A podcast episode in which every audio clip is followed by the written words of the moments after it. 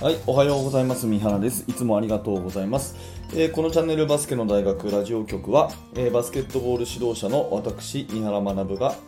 バスケットボールの話をしたり、コーチングの話をしたりして、一日一つあなたのお役に立つ情報をお届けしております。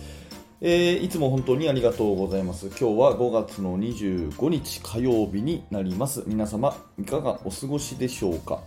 え昨日ですね、YouTube の方のコメントをいただきまして、で私、コメントを、えーとまあ、このラジオ局に関してだけじゃなくて、メインチャンネルの方もかなりたくさんのコメントいただいているので、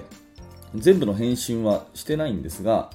えー全部読んではいるんですね。うん、で、今日はその中のコメントを拾わせていただこうかなと思っていて、えー昨日届いたコメントですね。そういえば私も縦にキャッチしていることが多い気がします。言われて初めて気づきました。パスの解説もぜひお願いします。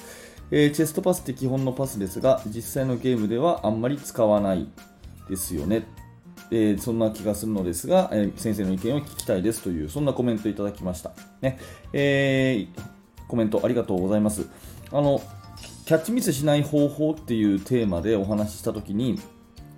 あの手をですね右手を上、左手を下でワニの口みたいにバクッとこうキャッチするとキャッチミスしませんよっていう話をしてですね、まあ、今コメントをいただいた方は言われて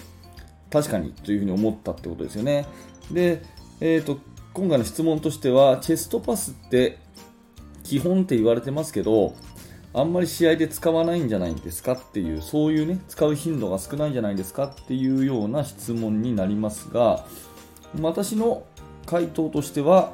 そんなことないんじゃないかなって思います。チェストパスいっぱい使うんじゃないかなと思います。あのというのは、多分質問者さんの言ってることはすごくわかるんですね。あのディフェンスが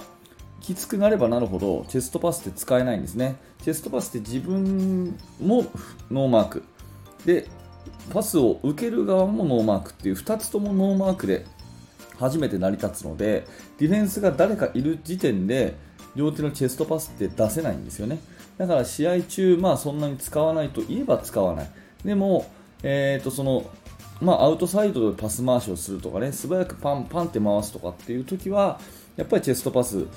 あのー結構使うんじゃないかなっていうふに思います。で、今日の本題はですね、その使う、使わないというよりは、やっぱり練習はしといた方がいいなっていうのが私の意見で、うん、もう一回言いますね。まあ、試合中に多く使うか多く使わないかというよりは、その練習はちゃんとしといた方がいいなというふうに思っていて、その投げ方自体がやっぱり基本的なボールハンドリングなんですね、チェストパスっていうのは。だから、チェストパスのフォームをちゃんと理解をしておいて、えーまあ、よくやるスクエアパスとかね、えー三角パスとか、あとまあ2人組のね、そういうキャッチボールのような対面パスとかっていうことでいいと思うんで、練習方法は。基本的なパスの練習をやっぱり入れておいて、あのーハンドリングとしてね、えーボールの扱いとして、その基本として、やっぱりチェストパスっていうのは大事かなっていうふうに思います。確かにディフェンスがきつくなればなるほど、片手でパスをしたりとかね、ピボットを踏んで、かばい足を出して、バウンドパスを出したりとか、そういうのは大事になってくるんだけれども、うん、試合中使わないわけでもないし、何よりその投げ方自体が、えー、全てのパスの基本姿勢になるんじゃないかなという意味で、チェストパスは大事だって、そういうふうに私は思ってます。えーで、ここから、えー、と番組の後半なんですけれども、じゃあチェストパス投げる時の大事なポイントって何かっていうのをいつものように3つお話をしたいなと思っています。え1つ目はですね、下から上に伸びるボールを投げる。ね、下から上に伸びるボールを投げる。これが1つ目ですね。2つ目は肘をちゃんと伸ばす。肘をちゃんと伸ばす。ね、これ2つ目。で、3つ目が親指は牛の乳搾りのように。親指は牛の乳搾りのようにというこの3つですね。これ1個ずつお話しします。え1つ目はですね、下から上に伸びるボールを投げるということ。これすっごい大事で、うん、ボールがですね、上から下にこう落ちてくるようなボールっていうのは絶対取りにくいんですね。で、突き指とかもしやすいです。逆に下から上にギューンとこう伸びてくるようなボールっていうのは取りやすいし、怪我もないんですね。だから下から上に伸びるようなボールを意識して、えーパスを出すっていうのはものすごい大事だと思います。プレッシャーがかかった時に、ね、ちょっとイメージしてほしいんですけどディフェンスからこう煽られたという時にやっぱり伸び上がってボールを頭の上に上げちゃう子いますよね。煽られるとボールを頭の上に上げちゃう子いますよね。で苦し紛れに下に向かって投げると床に向かってこう投げる。上から下に落っこちるようなボール。でこれ絶対取れないんですよ、うん、すっごい取りにくいパスなんですね。逆に低い姿勢で踏み込んで下から上に伸びるようなボールっていうのはすごくキャッチしやすいんですね。これぜひね、えー生徒と一緒にちょっと投げて実験してみるともう一発で分かります。上から下に落ちるボールっていうのは取れません。下から上に伸びるボールっていうのは取れます、うん、だからあのチェストパスはですねよく教科書通り行くともうチェストのパス、まあ、胸のパスですから胸から胸に投げましょうっていう風に教科書通り書いてあるんですが実際はですねもうイメージとしては自分のおへそから相手の肩へ投げる。自分のおへそから相手の肩へ投げるぐらいのイメージで投げた方がいいボールが伸びます。下から上にヒューッと上がっていくようなね、えー、ボールが伸びあの投げれるので姿勢を低く曲げてへそから胸にシュッとこう上がるようなボールを投げてあげるというこの心構えと姿勢作り、まあ、要は低い姿勢で投げるということですね、えこれとっても大事だと思います。これ1つ目の下から上に伸びるボールを投げるですね。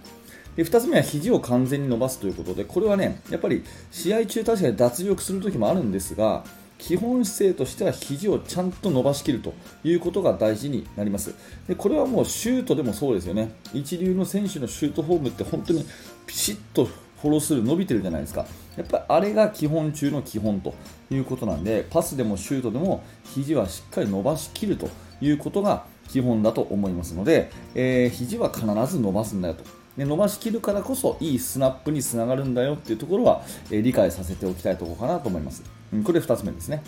で3つ目、最後、親指は牛の乳搾りのようにっていうことで、ちょっと目の前でね、えー、ぜひやってみてほしいんですけど、チェストパスを投げましたってなったフォロースルー、親指が下を向いてれば正解だと思います。親指が下を向いてれば正解だと思います。で、牛の乳搾りって、まあ最近あんまりやんないのかな？なんか、僕も子供の頃ね、なんか、ああの遊びで牧場とか行ってなんかやらせてもらった覚えありますけど牛の乳搾りのようにこう下に親指が向いてる状態が正しいフォロースルーだって私は教えるんですね。そうすると自然と人差し指からボールが離れていいバックスピンがかかるということでで手のひらは少しね外側に向くようなちょっと外側に向くような感じになりますので牛の乳搾りのようにしっかり肘を伸ばした後親指が下を向くというようなそういう感じで投げるといいフォロー数になるのかなと思います。あまり上手くない子は手のボールの離れ方が悪くて、えー、人差し指から最後ちゃんとこう離れてなくてスピンがかからないんですねでそれは多分手の使い方が悪いので親指を牛の乳搾りのように下に向けるようなそういうね肘の伸ばし方をすると、えー、うまくこうボールが回っていくのかなというふに思いますので、えー、そんなところがポイントかなと思います、えチェストパスの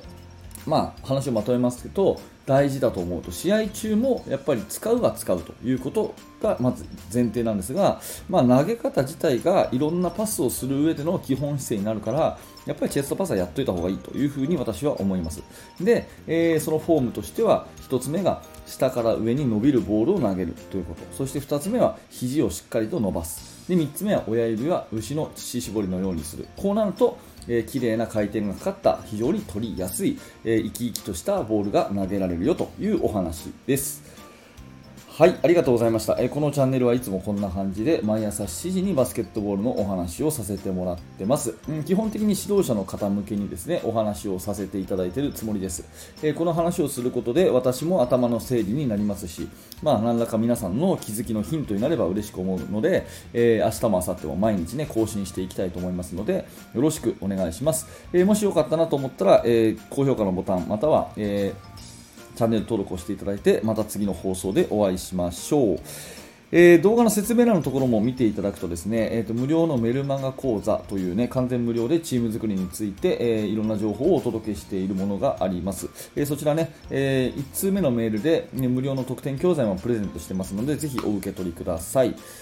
はい、え最後までありがとうございました。三原学でした。それではまた。